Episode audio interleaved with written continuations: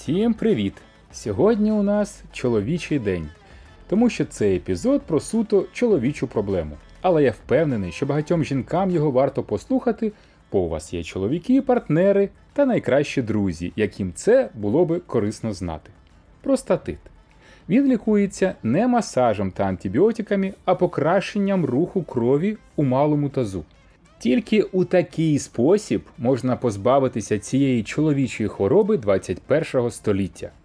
Обов'язково треба сказати, що цей епізод я записую не за лекціями та виступами Лілі, а за текстом лікаря-гінеколога. Так так, сам здивувався.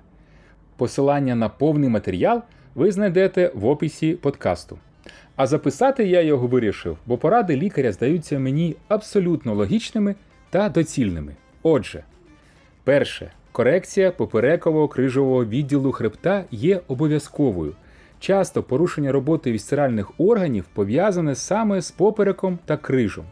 Друге мануальна терапія грудопоперекового переходу та робота з жовчним міхуром.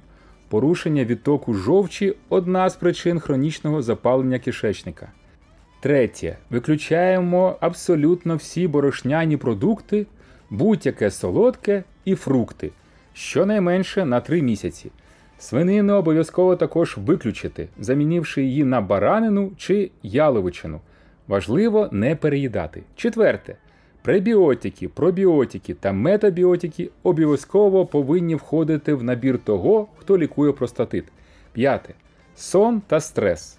Якщо немає нормального сну і є постійний стрес, то ви простатит ніколи не вилікуєте. Якщо ви не готові ці два пункти коригувати, змиріться з болячкою і просто не витрачайте час і гроші на лікування.